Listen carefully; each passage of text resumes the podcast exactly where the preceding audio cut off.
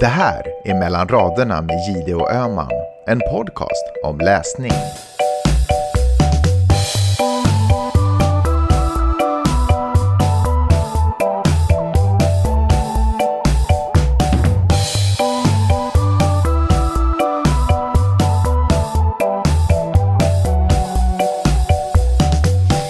Och hjärtligt välkomna till den här inspelningen av Mellan raderna-podden på Clubhouse.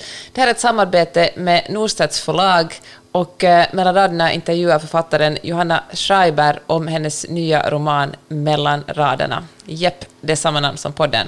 Varsågoda och lyssna. Johanna, vad har du gjort idag? Ja, vad har jag gjort idag? Jag, eh, jag har varit hos naprapaten. Eh, den bästa investeringen man kan eh, göra för sig själv som författare egentligen. Eh, förutom att köpa ett gymkort kanske. Men eh, eh, jag orkar inte gymma. Så jag har varit hos naprapaten. Vet du vad, jag har aldrig i hela mitt liv varit hos en naprapat. Det är det bästa som finns. jag har aldrig varit på ett gym Alltså det, är- det, är, det är helt underbart. Ja, det får bli goals då. Och nu kom, nu kom min kompis Patrik Lundberg in här. Jag hade en väldigt härlig chatt med Patrik idag där vi pratade om att ni pratade om Patrik i er podd. Jag tänker faktiskt klämma Patrik som min goda vän också. Ja! Uh, just det, skulle Karin komma in eller är Karin på vitt? Alltså det är meningen att, att hon ska komma in. Jag tycker vi ger henne en minut eh, till och sen drar vi igång den här diskussionen annars. Ja, men underbart. Ja, vi är ju, klockan är ju precis Ja, sju. det är oartigt att bara sitta här och, och småprata om... Eh, när folk är här för att tala om eh, din bok, eller för att lyssna på att du pratar om din bok. Är det så? Fol- Folk är, folk är ändå här för att lyssna på när jag pratar om min bok. Det är alltid lite pirrigt.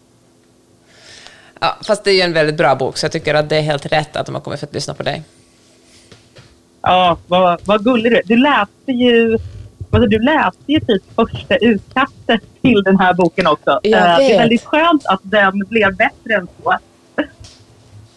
Men vet du vad, alltså jag skickade ju också ett eh, första skamutkast av eh, min roman till dig och jag kan säga att det jag skickade till dig var så otroligt mycket sämre än det du skickade, det råmanuset du skickade till mig, så att du behöver verkligen inte känna någon skam för det alls. Men jag tycker ändå det var väldigt härligt att vi satt och skickade de här råmanusen till varandra. Och nu är vi förlagskollegor på Norstedts. Underbart! Jag vet, det är så fint. Det var ju fakt- ja, jag får väl tacka dig också för att vi överhuvudtaget är förlagskollegor. Det var du som hetsade mig till att skicka in mitt manus. Jag ju kommit ut på, på förlag i Finland tidigare. Ja, och jag ska också... Och nu, och se, och, men det är så, jag tycker det är så otroligt kul. Eh, för eh, helt plötsligt ska du komma ut på mitt svenska förlag och jag ska liksom komma ut på ditt finska förlag. Det är väl ändå Hur otroligt coolt. kul som helst. Ja. Så jobbar vi. Fan, vet du vad, jag har tänkt mycket på det här att, att man, det finns liksom den här eh, uppfattningen om att kvinnor är inte att kvinnor liksom inte håller varandra om ryggen och liksom, eh, och, men det är faktiskt min totala, alltså det är ju motsatsen.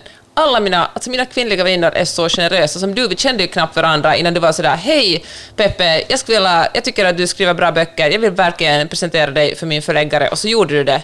Det är väl ändå otroligt fint. Och det, ja, det, jag måste tacka dig för det.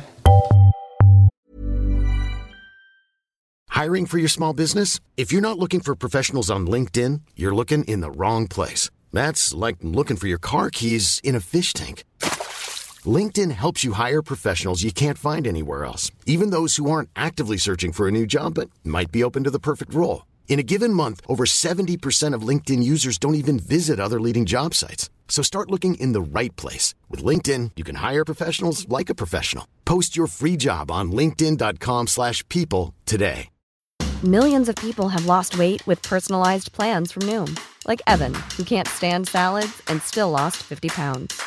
Salads, generally, for most people, are the easy button, right? For me, that wasn't an option. I never really was a salad guy. That's just not who I am. But Noom worked for me. Get your personalized plan today at Noom.com. Real Noom user compensated to provide their story. In four weeks, the typical Noom user can expect to lose one to two pounds per week. Individual results may vary. Nu tycker jag vi tar in Karin i sällskapet också. Hej Karin! Hej! Förlåt att jag var en minut sen. Jag har, har uppenbarligen lite tekniska problem här ikväll. Hej Johanna, hej Peppe och hej alla ni andra. Så otroligt roligt att vara här. Det här är som Och en... det är så eh, sjukt kul att få vara här. Jag är, eh, jag är ett väldigt stort fan av er podd. Va? Eh, så det känns ju eh, väldigt stort och fint att få vara gäst här hos er. Det är stort och fint att ha dig här. Och eh, Johanna, jag kan säga att jag låg och läste den här boken till klockan fyra i natt. Eh, helt eh, liksom uppslukad. Så att jag känner att jag är inne i... Ja, ja nej, men jag är på chans just nu, helt enkelt. Åh, jag älskar när man är i chansvärlden. Jag, jag vill inte lämna chansvärlden, känner jag. Nej, men du kommer inte behöva lämna chansvärlden för jag kommer fortsätta plåga, eh, plåga människor med många böcker, eh, många fler böcker om det här förlaget. Eh, och jag vill också säga tack för att du eh, låg och läste till så sent i natt. Ja, Men det, är- Det är det finaste man kan höra som författare faktiskt, tycker jag. ja, men det är fantastiskt kul. Eh, Jag har så många, många frågor, men jag tänker att eh, Peppe, du kanske har en struktur för det här samtalet, så att jag inte bara liksom babblar på. Nu, jag tänkte att alla har kanske ännu inte haft tid att läsa Johannas bok, så jag tänkte göra en, en kort recap. Mellan raderna utspelar sig alltså i förlagsvärlden, en otroligt mycket sexigare värld än eh, den oinvigde kanske kunde tro.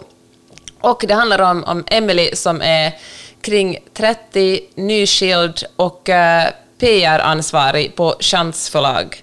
Och eh, hon, eh, ja, men hon försöker få ihop livet, vad hände liksom? Hon gifte ju sig och, och fick barn och, och plötsligt är hon frånskild och uh, ute på singelmarknaden. Hon har handlat med massa men massa fattare, större eller mindre divor och eh, samtidigt så pågår det så maktkamp eftersom eh, uh, förlags grundare har dött och hans eh, två barn håller på att uh, bråka om vem som ska ska ta över förlaget och i vilken riktning förlaget ska gå. Och det är Ja, men det är så kul läsning. Och eh, allt är ju fiktivt, men eh, det är fan omöjligt för mig att ändå inte bli så här fnissig, för de, Johanna, de personer du beskriver, eller de som liksom figurerar i den här boken, är verkligen sådana som man har stött på på bokmässor och på förlag och, eh, ja, men, och Instagram. Jag tycker du har en så otroligt bra fingertoppskänsla för, eh, ja, men, för olika karaktärer i förlagsvärlden. Ja, men gud vad glad jag blir att du säger det. Eh, och jag måste faktiskt erkänna att jag har jobbat ganska hårt på att, ja, men, att man ska känna igen, ja, men, vad, ska man ska, vad, vad ska man säga? Eh, att man ska känna igen personlighetstyper och inte personer. Mm. Eh, jag har liksom verkligen, ja, men, jag har liksom verkligen ehm, stängt ute verkliga personer från mitt medvetande när jag har skrivit och ehm, ja, men, fabricerat ihop människor eh, och karaktärer som då inte bygger på verkliga människor. Jag var ju tvungen att kolla eh, om du hade skrivit någon liten brasklapp där på försättsbladet. Och det var ju någonting i stil med att nästan alla li, li, likna, ja, li, ja, mm, händelser, bla bla bla. Ni får kolla själva. Men jag tyckte det var väldigt smart och roligt formulerat. För det väcker ju också massa nyfikenhet. Skvaller är ju liksom för alla branscher själva oljan i maskineriet. Det är klart att man måste få spekulera lite grann. Ja, men, ja precis. Alltså, men man, man har ju lånat lite händelser och lite karaktärsdrag och sådär. Eh, och eh, jag tänkte att om ni vill sen, eh, Peppe och Karin, eftersom ni har läst boken, ni kan få, eh, om det är några händelser som ni undrar om de har hänt på riktigt så kan ni faktiskt fråga det. Vi får se om jag kan svara. Ja, nej men där har man ju ganska många faktiskt eh, små frågetecken som man vill räta ut. Ehm, men jag, jag, får, får jag dyka in Peppe? I, Do it! lite, ja.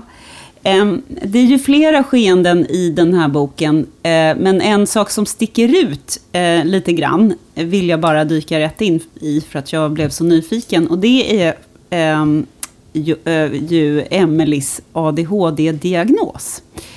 Som du skriver ganska mycket om. Och jag lärde mig jättemycket. Och det, jag tyckte att det smälte in väl i liksom övergripande karaktärsbeskrivningen och själva skeendet.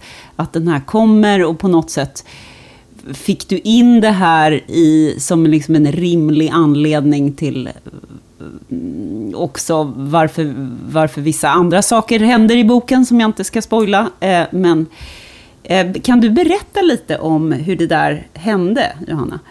Eh, ja, det kan jag absolut. Nej, men det var så, så att eh, jag har liksom... Nej, men, jag har alltid drömt om att bygga upp den här typen av fiktiv värld som eh, chansvärlden är och att ja, men, liksom skapa en värld som kan hålla för eh, eh, ja, men, flera relationsromaner. Och, så. Um, och eh, från början så var ju liksom Emily och när jag då skapade storylinen för hela den här serien, eh, eller för de planerade böckerna i eh, Champ-serien, eh, så, ehm, ehm, så gjorde jag så att jag tittade väldigt mycket på vad Julie Andem hade gjort när hon jobbade med Skam. Ehm, och att det då skulle vara så att alla, varje bok kommer då handla om olika karaktärer på förlaget och alla har då ett, ja, men en personlig utmaning eh, som gör att de måste gå från ja, men, A till B i um, ja, klassisk relationsromansdramaturgi helt enkelt. Uh, och Emelies dilemma var egentligen ett helt annat från början men sen när jag jobbade med den här romanen så, um, uh, så genomgick jag själv en ADHD-utredning och uh, jag kände att jag liksom hela, alltså jag passade liksom kring den här problematiken hela tiden för Emelies tidigare liksom de utmaningarna hon hade i, eh, ja men vad ska man säga, tidiga versioner av manuset. Um, alltså det var ganska kompatibelt med den typen av utmaningar jag själv hade haft. Och uh, utmaningar som människor med, uh, eller människor som får ADHD, en ADHD-diagnos i vuxen ålder har. Liksom. Um, och till slut så hade min förläggare faktiskt ett samtal med mig Eh, där hon sa att eh, men så här, Johanna, du är ju inne och tassar väldigt mycket kring det här. Hur känner du? Skulle du vilja plocka in det här i berättelsen? Och först så var jag jätteavogt inställd till det för eh, dels tycker jag att det finns en så här, mm, jag är väldigt trött på liksom autofiktion och att plocka för mycket från sitt eget liv eh, och förvandla det till skönlitteratur. Samtidigt så ja, men insåg jag att eh, samtidigt insåg jag att men den här boken, det här är liksom inte en bok om det är inte bara en bok om ADHD utan det är någonting helt annat. Eh, det, är, det är ju väldigt, alltså det är ju liksom verkligen inte autofiktion och dessutom kände jag lite så här. Um, jag hade verkligen behövt en sån här bok um, för att, uh, vad heter det, få ja, men, känna mig mindre ensam i mina egenheter och kanske liksom ta tag i, göra en utredning i, i eh, livet än um, vad jag gjorde till slut. Mm. Jag tycker att det var väldigt snyggt hur du fick in det i storylinen på, på ett... Liksom, det känns som att det var uttänkt från början sett kan man säga. Eh, och samtidigt så lyckas du med det här att eh, någon som kanske har ADHD eller funderar på det har, har också en kompis att hålla i handen. Det är otroligt svårt att liksom mixa, mi, mixa genrer eller vad man ska säga på det sättet och ha någon slags upplysningstanke med den här typen av, av verk. Så det tycker jag var eh, coolt att du, att du lyckades med det. Och det antar jag också kanske var lite terapeutiskt för dig någonstans. Ja, oh ja det, alltså, det var det ju verkligen. Uh, men det är också så här, um, jag är jätteglad att du känner att du lärde dig någonting. Liksom. Eh, men jag, det, det jag tänker är också att, jag menar, ja, men det finns ju sjukt många romaner om ja, men kvin, ja, men här, kvinnor som får cancer Um, så här, kvinnor som får bröstcancer, män som får cancer, folk som förlorar en partner. Uh, och uh, det här är ju, alltså att få en neuropsykiatrisk diagnos är ju liksom, men det är ju också en del i, uh, alltså det är också en del i livet. det finns en, vad heter det, jag kommer inte ihåg, jo, Shitfaktorn tror jag den heter. Det är någon amerikansk romance som har blivit väldigt liksom eh, omkramad av eh, autism-communityt för att det, den har en kvinnlig huvudkaraktär som har Aspergers syndrom.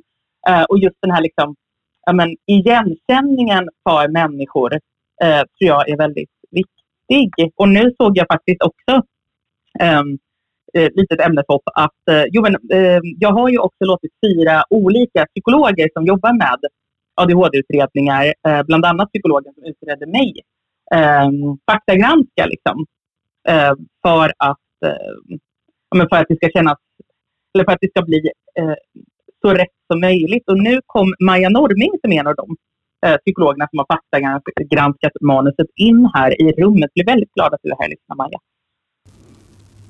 Det, jag tycker också, och jag vill bara säga att de, du använder ju också olika perspektiv på den här diagnosen. I, i eh, en person som Emily dejtar eh, under en period i, i hans konstnärliga kretsar, så är det som att man nästan bär sin diagnos som någon slags accessoar, precis som ett eh, välfriserat skägg eller eh, vad det nu kan vara. Det, så, någon, någon, du förstår vad jag menar? ja, det, och det, det är liksom lite provocerande såklart för Emily att, bli lite, att det blir så här banaliserat på så vis. Och sen är det ju väldigt schysst knark som man kan kanske beckna. Som man ja, får oh ja, absolut. Mm. Uh, och allt det, där, allt det där finns, det stämmer ju liksom. Ja, gud ja. Uh, nej, jag, har, jag, jag har tappat räkningen på hur många vänner och bekanta som har frågat om de kan få eh, en dos av min medicin.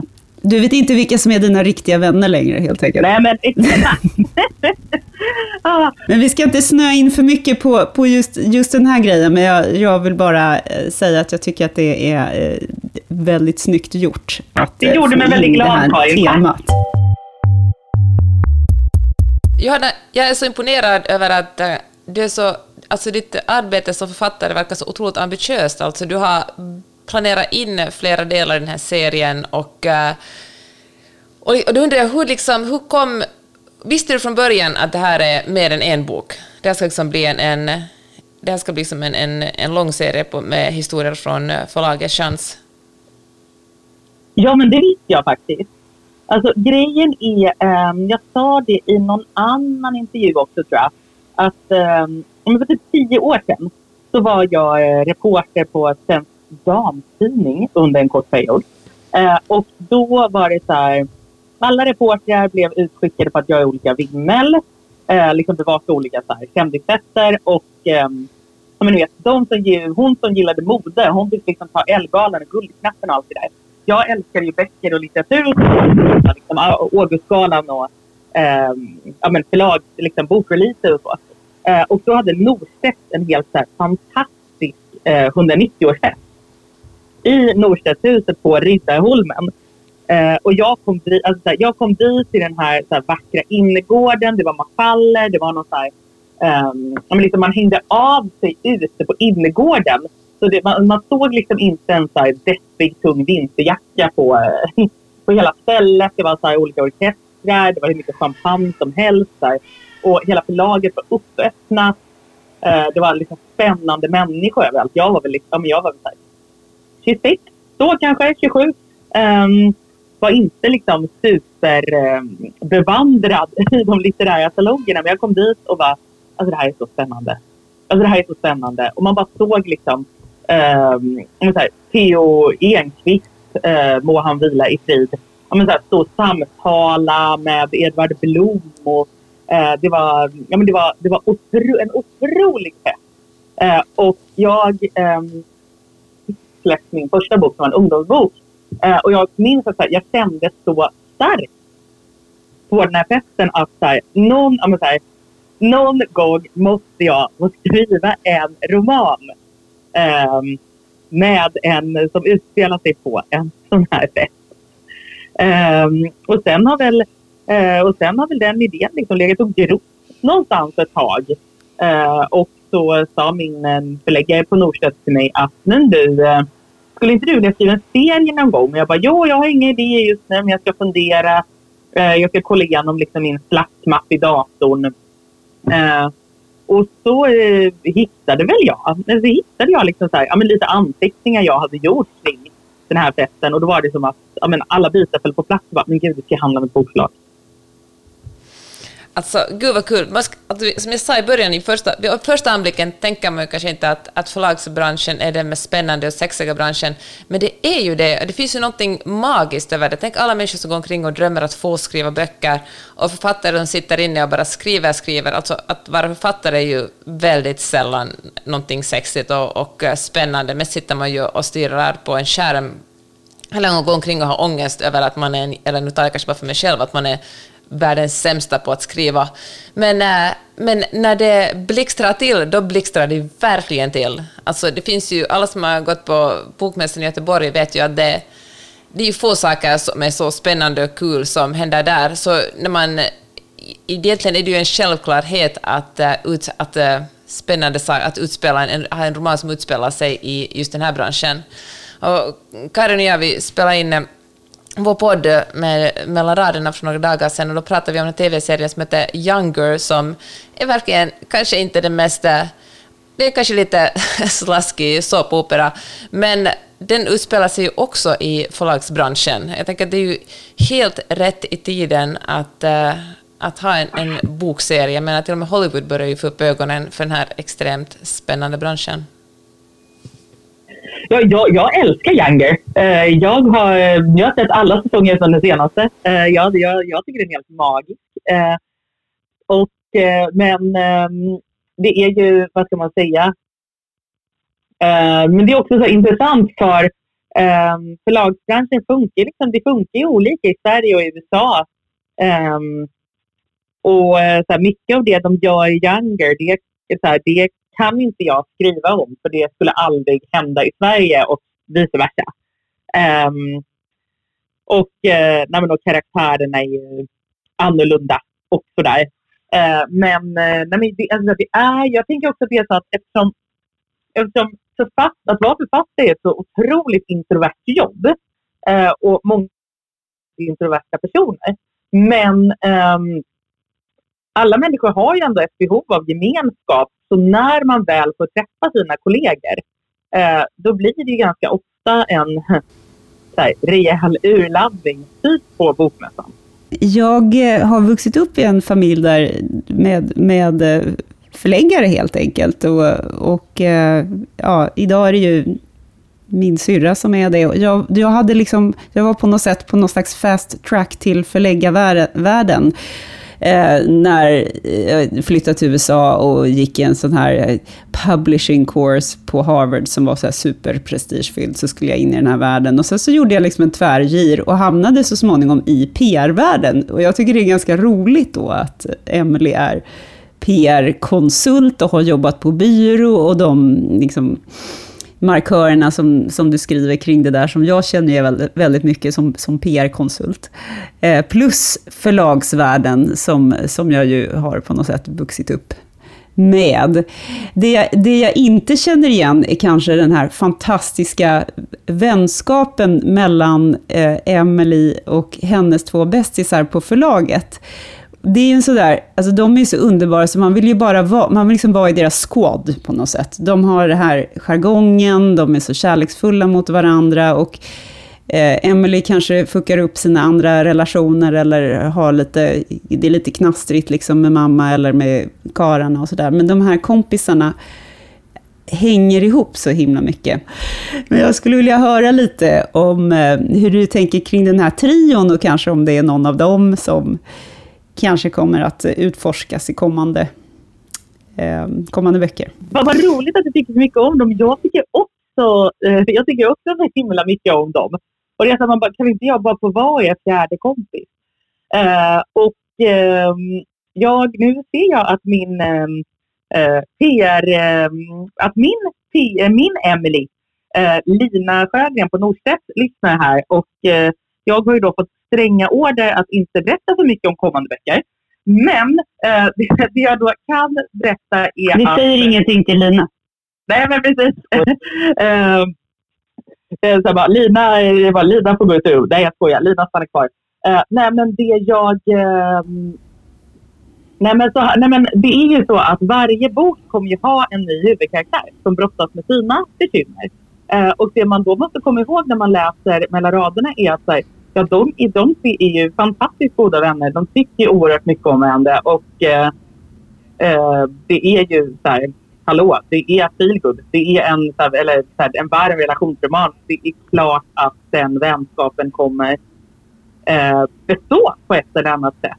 Eh, men vänskap stöter ju också på hinder och eh, som sagt så är det så i mellan raderna så möter vi den här trion ur Emelies perspektiv och eh, eh, vi vet ju väldigt lite i den här romanen om så här, Klaras och Daniels rädslor och känslor och issues. Eh, och de känner i vissa specifika situationer. De är till exempel eh, de är till exempel singlar båda två. Eh, och eh, vi får se vad som händer med Emily i nästa bok men eh, eh det verkar som hon hade en liten ny flört på gång där på slutet med, eh, ja, efter skilsmässor och allt. Ja, men jag har flera bubblare faktiskt också. Ja, men okej. Ja, det fanns ju någon psykolog där som hade någon, var, verkar lite fräsch också. Ja, ja, han är inte dum. Men är det här någonting som du låtsas, Johanna, att du inte vet, eller har du verkligen planerat ut? Hur, hur, mycket, hur långt planerar man när man skriver så många böcker i samma serie? Vet du exakt vad som kommer att hända? Ja, ja jag, vet, jag vet exakt vad som kommer hända, men jag får verkligen inte säga någonting. Men är det så du jobbar? Du har liksom bestämt dig för... Det här är, det här är liksom del ett, del två, del tre och... Uh, gud vad, alltså, vad proffsigt. Jag skulle antagligen ha smält in allt i en bok och uh, tänkt att det här får duga. Ja, men jag tycker det är... Alltså grejen är att jag har ju skrivit um, två romaner för vuxna tidigare och den första hade tre perspektiv och den andra hade två perspektiv och nu, alltså jag hade längtat lite efter så här, ja men grotta i en karaktär. Um, man hade ju kunnat slänga in eh, flera perspektiv i den här romanen, absolut. Men jag, alltså, det var inte vad jag hade lust att skriva precis så. Plus, um, alltså det som är en uh, kul skrivmässigt med den här serien det är ju att uh, även om karaktär, huvudkaraktärens resa till slut när boken är slut så um, vad heter det, så fortsätter ju ja, chans förlag fortsätter ju sätta på sina utmaningar. Liksom. Mm, och den karaktären finns väl kvar ändå, alltså i, i liksom, åtminstone kanske i bakgrunden, inte på samma stora plats som i den första boken, utan vi får väl träffa Emily i framtiden också?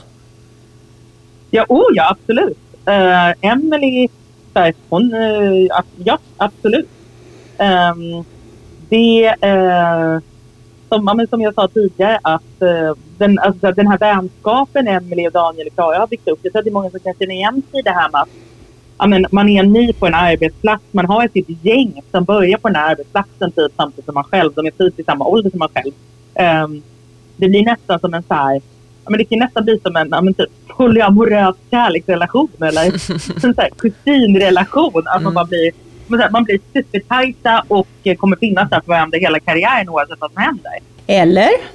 Jag menar, om någon av dem, om någon av dem händelsevis skulle bli befordrad till någon form av chef, så vet man ju aldrig vad som kan hända. Eller så är jag bara, så jag bara märkt, märkt av mina år i PR-branschen. Nej då, men, eh, men det, det, det, för det, det här är ju superintressant. Så här, ja, men vad, ja. men så här, vad kommer hända med deras eh, gruppdynamik och ja. någon, men så här, för när vi träffar dem um, i början av mellan raderna, då är alla tre singlar till exempel. De är ungefär som Emily har barn, men det har inte Daniel och Klara. Men så här, vad skulle hända om någon av dem träffar en partner? Vad skulle hända om mm. Daniel råkade göra en tjej gravid? Vad skulle hända om eh, Klara helt plötsligt fick ett skitspännande jobberbjudande hos ett annat förlag? Vem vet? Men det, för det är därför jag lyfter upp den här lilla trion, därför att i och med att de, de de har en sån perfekt relation och tillitsfull relation där alla verkligen får vara sig själva, trots att alla tre är väldigt, är väldigt olika. Så att man, på något sätt så tycker jag att man laddar upp till att någonting kanske kommer kunna hända, att det kan bli något svek eller någonting sånt. För att det gör nästan ondare att tänka på att Klara, Daniel och Emily skulle kunna eh, liksom ha en fallout, än att det skulle ta slut med någon kille. Förstår du? För att du, har liksom, du ägnar så mycket krig, eh, säga, som läsare så, så, känner man sig som du säger, som man, man är den fjärde kompisen för att man hänger med i deras jargong och så mycket. Eh, så att det är, du har byggt upp till någonting där, spanar jag. Men vem vet, vem vet. Mm. Vem vet. Men jag, tycker jag, vill, eh, jag vill passa på att säga en grej om Daniel. Eh, när vi ändå pratar om honom. Han är ju typ min favoritkaraktär. Han är så oerhört rolig att skriva. Men ja, du måste skriva om Daniel. Det, jag vill veta allt om Daniel. Framförallt, kan du ha, kan du ha en bildsatt bok kanske, tror du, nästa, nästa gång? gång.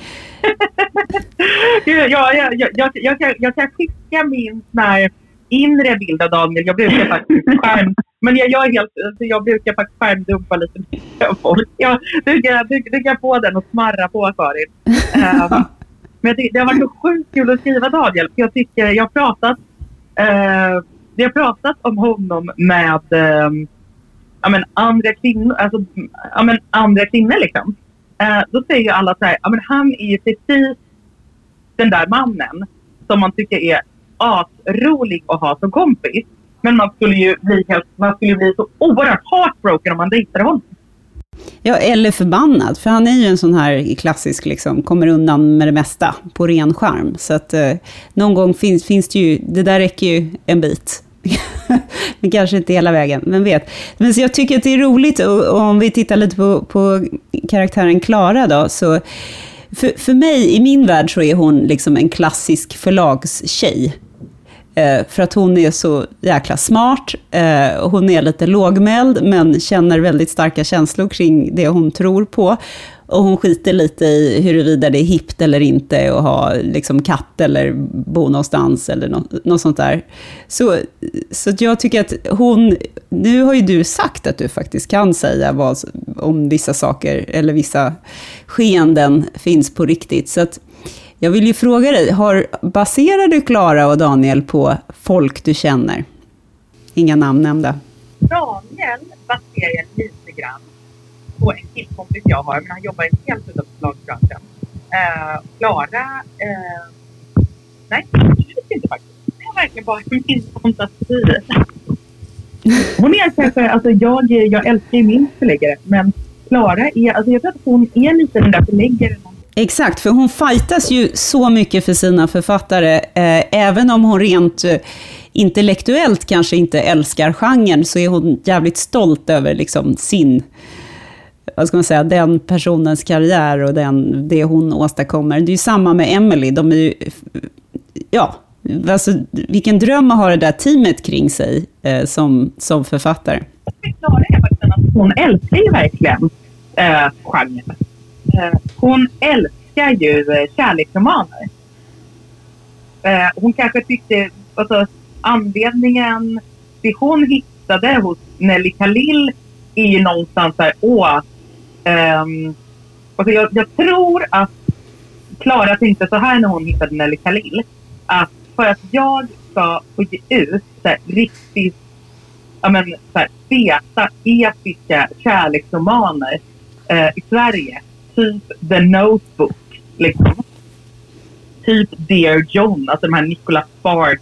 Eh, för att hon ska få ge ut sånt så måste hon ja, men, pinka in sitt revir och så hittar hon Nelly Khalil som hon fattar. Okej, okay, det, här, det här kan sälja utav bara helvete. Och så är det supermycket sex i eh, och eh, en del kärlek.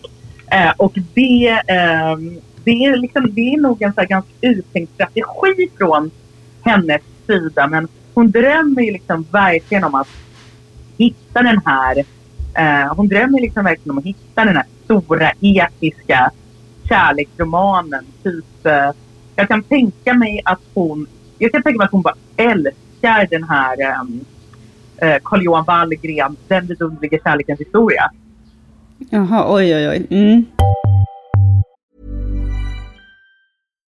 Millions of people have lost weight with personalized plans from Noom. Like Evan, who can't stand salads and still lost 50 pounds. Salads generally for most people are the easy button, right? For me, that wasn't an option.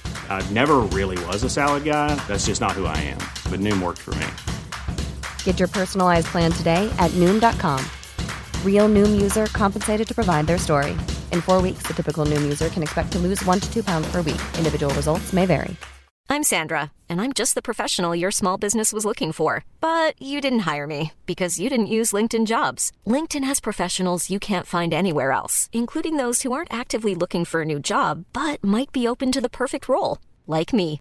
In a given month, over 70% of LinkedIn users don't visit other leading job sites. So if you're not looking on LinkedIn, you'll miss out on great candidates like Sandra. Start hiring professionals like a professional. Post your free job on linkedin.com/people today.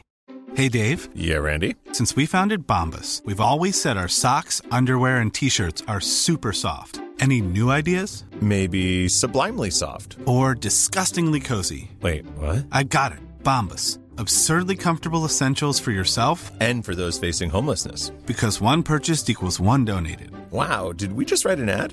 Yes. Bombas. Big comfort for everyone. Go to bombas.com slash ACAST and use code ACAST for 20% off your first purchase.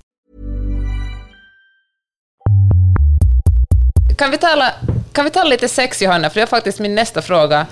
Du skriver ju väldigt bra sexscener, men det är ju verkligen ingen självklarhet. Det måste ju vara, höra till det svåraste man kan skriva. Och då tänkte jag fråga dig, har du något tips om eh, hur man blir bra på att skriva sexscener? Man måste ha väldigt mycket sex. Nej, men ja, i och för sig. Alltså det är bra att veta vad man själv gillar om man ska skriva och vad man själv gillar och inte gillar om man ska skriva om sex. Um, uh, vad heter det? Men um, jag brukar ju, det är ett tips jag ofta, att man ska skaffa någon sån här ägglossningsapp. Uh, tracka sin, liksom, sina perioder uh, och försöka skriva sig till när man har ägglossning själv. Älskar det tipset. Det blir ju alltid mycket bättre, det vet alla. Ja, Eh, ja, ja. Inte jag, men det är Ja. klockrent. Mm. Ja, men sen äh, också vad heter det? Um, nej men, jag, nej men, och sen, nej men sen uh, ett av de första råden jag fick när jag började skriva, alltså typ när jag var så här, skriva skönlitteratur, alltså när jag var så här 2021. Uh, eh, det var att ja, allt vi skriver ska antingen bygga upp karaktären eller föra handlingen framåt. Om man skriver ja, men, liksom, händelsedrivna romaner. Uh, så jag försöker, alltså jag har liksom inte med sexscenerna för sexscenernas skull. Utan för att de ska menar, bygga karaktären eller sätta karaktären i en situation som han eller hon inte kan backa ur. Eller, um, ja, nej men, eller liksom sätta igång ett skeende. Typ som i min förra roman, 12 veckor med dig. Uh, då, um, ja, men då var ju den här att de hade ett, att de hade härligt sex första gången de träffades, eh, Jakob och Linnea. Det var liksom själva förutsättningen för att de ens skulle fundera över att eh, men ses igen och försöka, kanske försöka behålla det här barnet som hon blir gravid med. Eh, och eh, när Emily har sex i mellan raderna, men så här, det handlar väldigt mycket om att hon Um, ja, men hon har inte lovat sig själv att inte rusa in i en ny relation men så blir hon otroligt passionerad och hänförd. Och, um, det är ju det är också en så här väldigt vanlig eh, ADHD-grej som de tar upp på alla ADHD-utbildningar man går. Och, liksom så att människor som har ADHD eh, hoppar liksom mer mellan relationer. Alltså så här, många skilsmässor och många äktenskap är väldigt vanliga. Eh, många liksom, tillfälliga sexpartners är väldigt vanligt. Eh, och ehm, vad heter det, att man liksom kastar sig in i nya relationer Eh, och blir väldigt intensiv. Eh, så det, ehm, det här ligget, de här liggen hon har, eh, de är liksom på något sätt tänkta att illustrera det. sen ska de ju såklart vara göttiga också, men de måste ju vara göttiga för att eh, de ska kunna i det här. Är ni med på vad jag tänker? Ja, och jag, jag tycker att eh, om man tar de här liggen så för, de, de liksom sker ju i ett sammanhang som, som är Emelies, det vill säga eh, som du säger, ge sig hän men också kanske lite oplanerat. Det är en väldigt rolig scen med en ansning av en könsfrisyr som är liksom eh, helt underbar. Därför att hade det bara varit så här, åh, vi är så himla kåta, vi har så fantastiskt sex och det är alltid extas, extas. Då blir det ju liksom tråkigt. Man måste, så är det ju aldrig. Det finns ju alltid sådana här saker som är lite mer prosaiska eh, när det handlar om kroppar. Och jag tycker att du gör det väldigt bra, därför att man förstår att det är helt enkelt ett jäkligt bra ligg, eh, samtidigt som Ja, men man kanske får ta på sig sina eh, illaluktande bortamatchkläder och vandra hem dagen efter. Och alla de här sakerna som kanske inte är så himla så här, romantiska, men, men verkliga. Så att, eh, det, känns, eh, det känns liksom också det eh, i, i Emelies karaktär.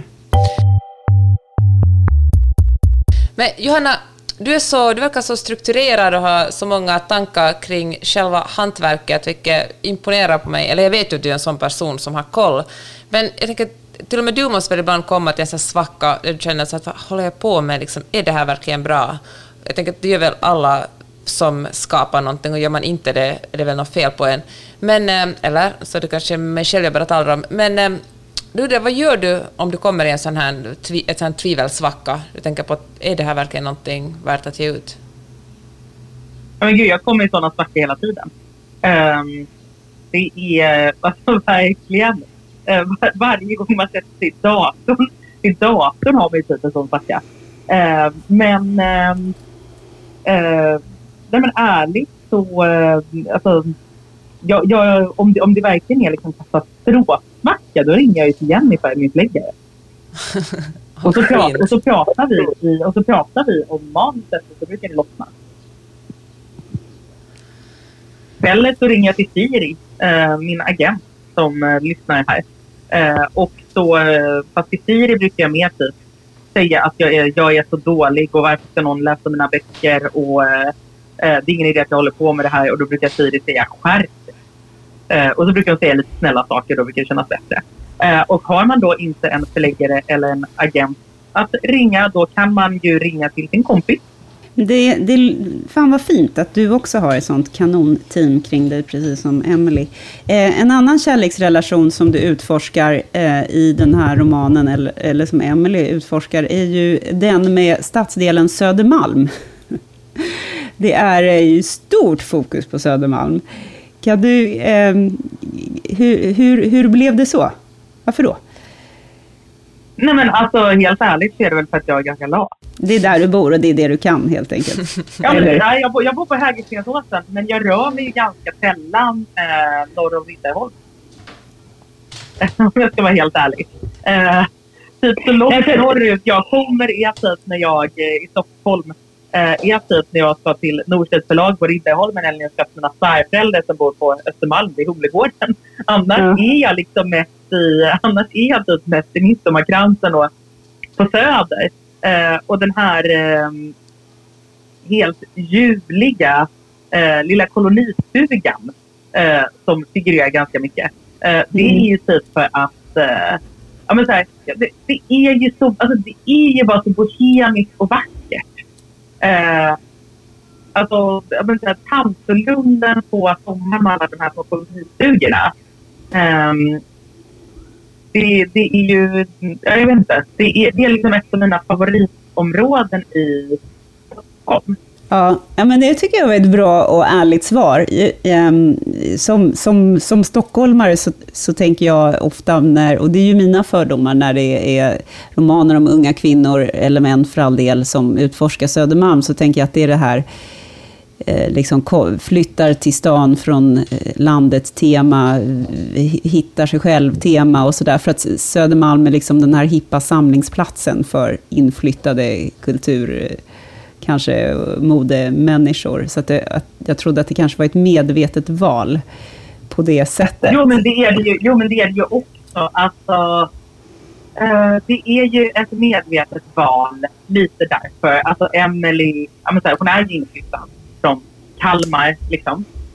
Hon är ju också medveten om sin image, så att för henne så är det ju lite, det är lite viktigt att hänga på liksom landet, eller vad de heter, de här ställena. Ja, oh ja.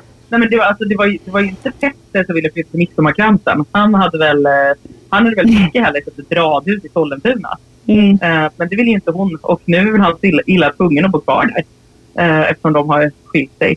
Men, uh, nej, men det är ju... Alltså, jag, alltså det jag tänkte... Alltså det, ja, men, vet, vad jag, vet ni vad jag också tänkte faktiskt?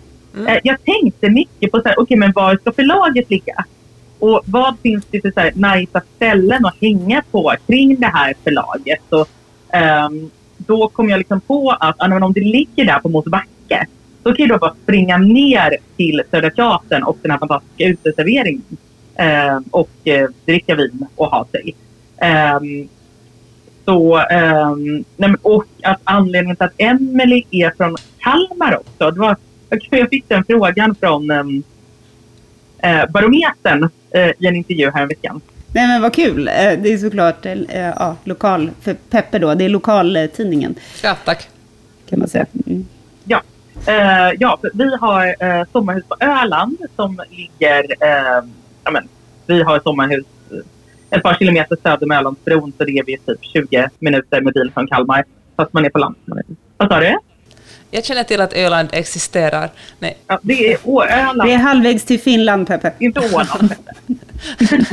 ja, nej, men, eh, nej, men, och, eh, nej, men, och då, nej, men, och varje gång vi ska ner till Öland så whinar jag och min man över hur vidrigt det är att ta sig mellan eh, Kalmar och Stockholm.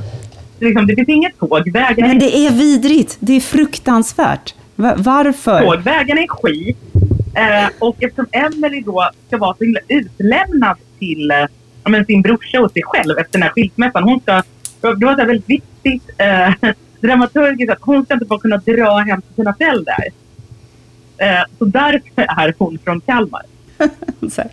Ja, vad roligt. Det, det, men jag, jag förstår det. Det finns bara en enda vidrigare väg. Det är, åka, det är att åka från, så, eh, jämfört med Stockholm till Kalmar, det är att åka från Gotland till Öland. Alltså, ja, nej, gör inte detta om ni vill ha en sommar som inte är förstörd av familjehem. Ja, det måste verkligen vara det värsta som kan drabba en familj, det förstår jag.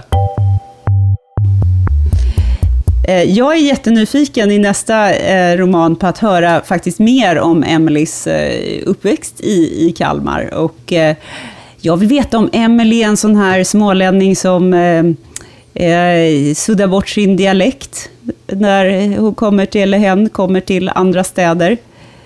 Eh, Det skulle vara spännande. Vad säger du, Johanne? Är hon det? Gud vad spännande! Vilken, vilken bra spaning! Jag, kan aldrig, jag har inte ens tänkt på det här. Men det är en så bra spaning att hon känns som en person som suddar bort sin dialekt. Inklusive 98 procent av de som flyttar till, till Södermalm. Ja, eh, nej, men eh, exakt så. Men det är ju då, det, att jag, eh, Emily kommer ju såklart vara med typmycket i nästa del i serien, men det är inte hon det är inte, hen, det är inte hon som kommer vara huvudkaraktären även om hon kommer ha, kommer ha en oerhört viktig roll så att säga. Mm. Det ska bli väldigt kul, Johanna, att få se Emily genom andras ögon. Eh, verkligen. Eh, och eh, du lämnar ju verkligen utrymme i, i alla de här karaktärerna för eh, lite sämre sidor. De är ju inte 100% superhjältar och eh, det är ju det som gör dem så trovärdiga. Eh, och några kanske till och med sidor som är riktigt dåliga. Och, det, och så, så länge man förlåter dem det så vill man ändå vara med i gänget. Är inte det det roligaste med... Alltså, det tycker jag att det är det roligaste med att skriva den här typen av böcker. Um, att ja, så här, få skriva karaktärer som är både härliga och uh, sloppy. Liksom. Ehm, Det är ju sådana människor är. Eller, eller slutty om man tar Daniel. Latte, ja. Men om ni, fick, om ni fick önska, vem skulle ni vilja att nästa bok handlar om? Jag vet ju redan vem det kommer handla om, men ni kan få önska ändå. Ja, jag Ehm, röstar på Daniel också, som jag antar att Karin gör. Ja, men jag röstar nog på, på Klara. Jag känner att min, min inre Klara vill... Jag vill att hon ska få ett ännu större, ett riktigt raseriutbrott. Ett sånt här, alltså jag vill att hon ska freaka på ett sånt här estetiskt mingel där man inte ser ytterkläder. Och liksom typ köra in en penna i skulderbladen. Ja, sen är också frågan varför hon håller... Hon har ju uppenbarligen väldigt mycket återhållen ilska inom sig. Exakt! Varför vågar hon eh, släppa ut den så sällan? Mm, hon sitter hemma och klappar sina katter frenetiskt. Ja. Det är också, jag vet inte om ni har sett det på Chans Instakonto, men hon, eh, eh, hon döper ju också alla sina katter efter sina favoritförfattare. Så hennes nuvarande katt heter ju då Marianne efter Marianne Keith. Eh, och så har hon haft katter som heter andra saker innan. Alltså, gud vilket smart drag att eh, ha ett helt, eh, att bygga upp en, ett Instagramkonto kring det här förlaget. Det måste ju vara väldigt kul också, att eh, ge karaktärerna större djup och liksom, och eftersom det är Instagram, ännu mer yta. Instagramkonto som heter Chans, det är ju ett förlag som Ja. Men jag tycker det är roligt för det är lite meta. Det är, no, det är, en, sån, klo- det är en sån kul PR-idé som Emily skulle komma upp med och förmodligen exekvera en minut senare. Liksom. Ja, men- Bara, Ja, just du, do it. du, det var ungefär så det gick till när jag kom på den här idén också. Eh, men, eh, men jag måste verkligen säga att jag hade ju verkligen inte gjort det om jag inte tyckte att det var kul. Alltså jag tyckte ju det är svinkul att driva det där chans-kontot. Jag har liksom ja, men en så här grej ja, men i mitt eh, författarskap att eller så här, jag tänker på, när jag tänker på mitt författarskap så tänker jag typ så här, ja, nej, men allt som inte är mina, liksom själva böckerna, eh, det, det gör jag ju bara om jag tycker det är askul. För jag tycker att det är så sjukt kul att driva det här Instagramkontot. Jag på, alltså jag och Lina fnissade eh, som galningar när jag la ut någon gång att nu, eh, nu är det dags för vårens böcker. Skicka, eh, så här, mejla om du vill ha ett recensionsex. Eller så här, mejla om du rättex. Och det var här, strömma in DM till chanskontot eh, från folk som har försökt mejla till den här adressen. Men de, Men nej, de de vill jättegärna... Ni måste hantera det. De måste få någonting. De måste få en liten goodiebag. Nu har nu vaknat min PR-kvinna här. De lite... Jag vet, jag måste... Jag måste Merch! De måste ha merch! Ja, jag vet. Karin, vi, Karin, vi får ta ett separat det. Ring mig. Jag fattar inte man sätter upp en domän.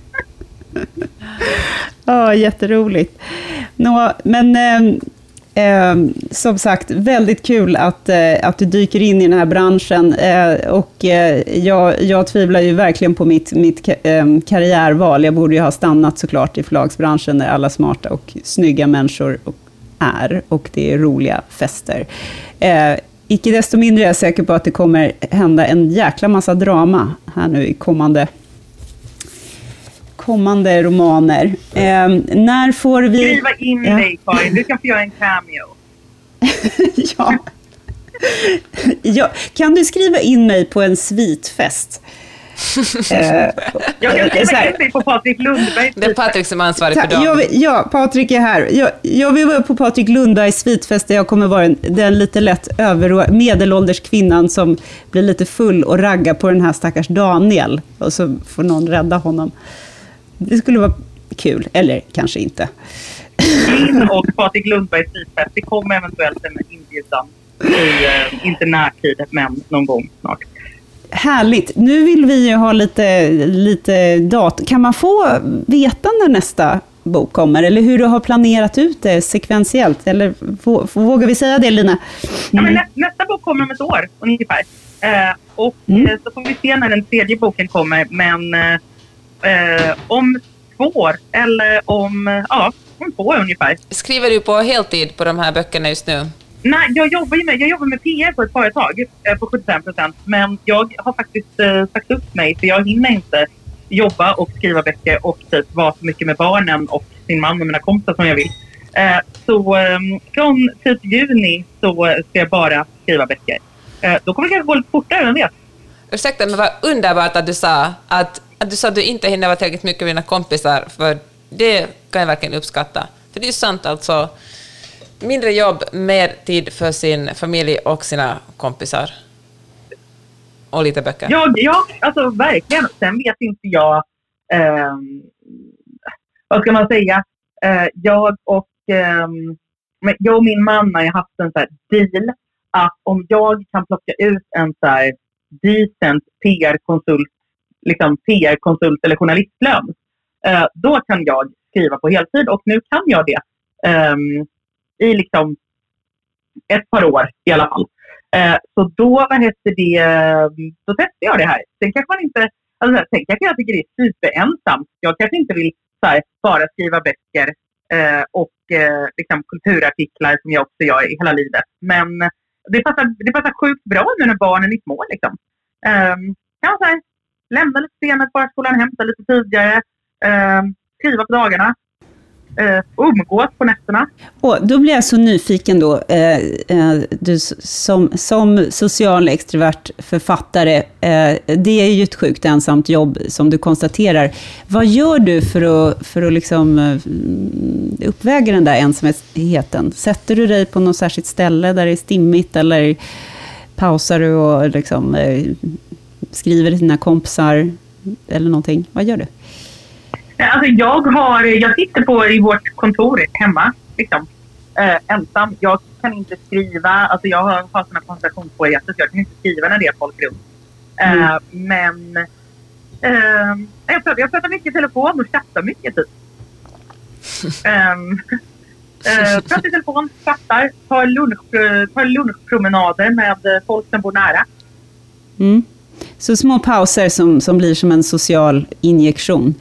Men det där, är ju, det där tycker jag är jättekul. Att du, det kan ju faktiskt vara en styrka det där. Att du konstaterar att jag kan inte hålla på och, och snuttifiera mitt skrivande, för att du, då, då har du svårt att koncentrera dig, så att du verkligen blockar av den där tiden. Det är ju säkert eh, väldigt klokt, oavsett om man har en diagnos eller inte. Att bara... Ja, men verkligen. Men sen tänker jag att alltså, nu, alla jobbar ju hemma nu i och med covid och sådär. Alltså, den stora förmånen man har om man har ett barn är ju faktiskt att du, om det så här, du kommer ju ut varje dag för att...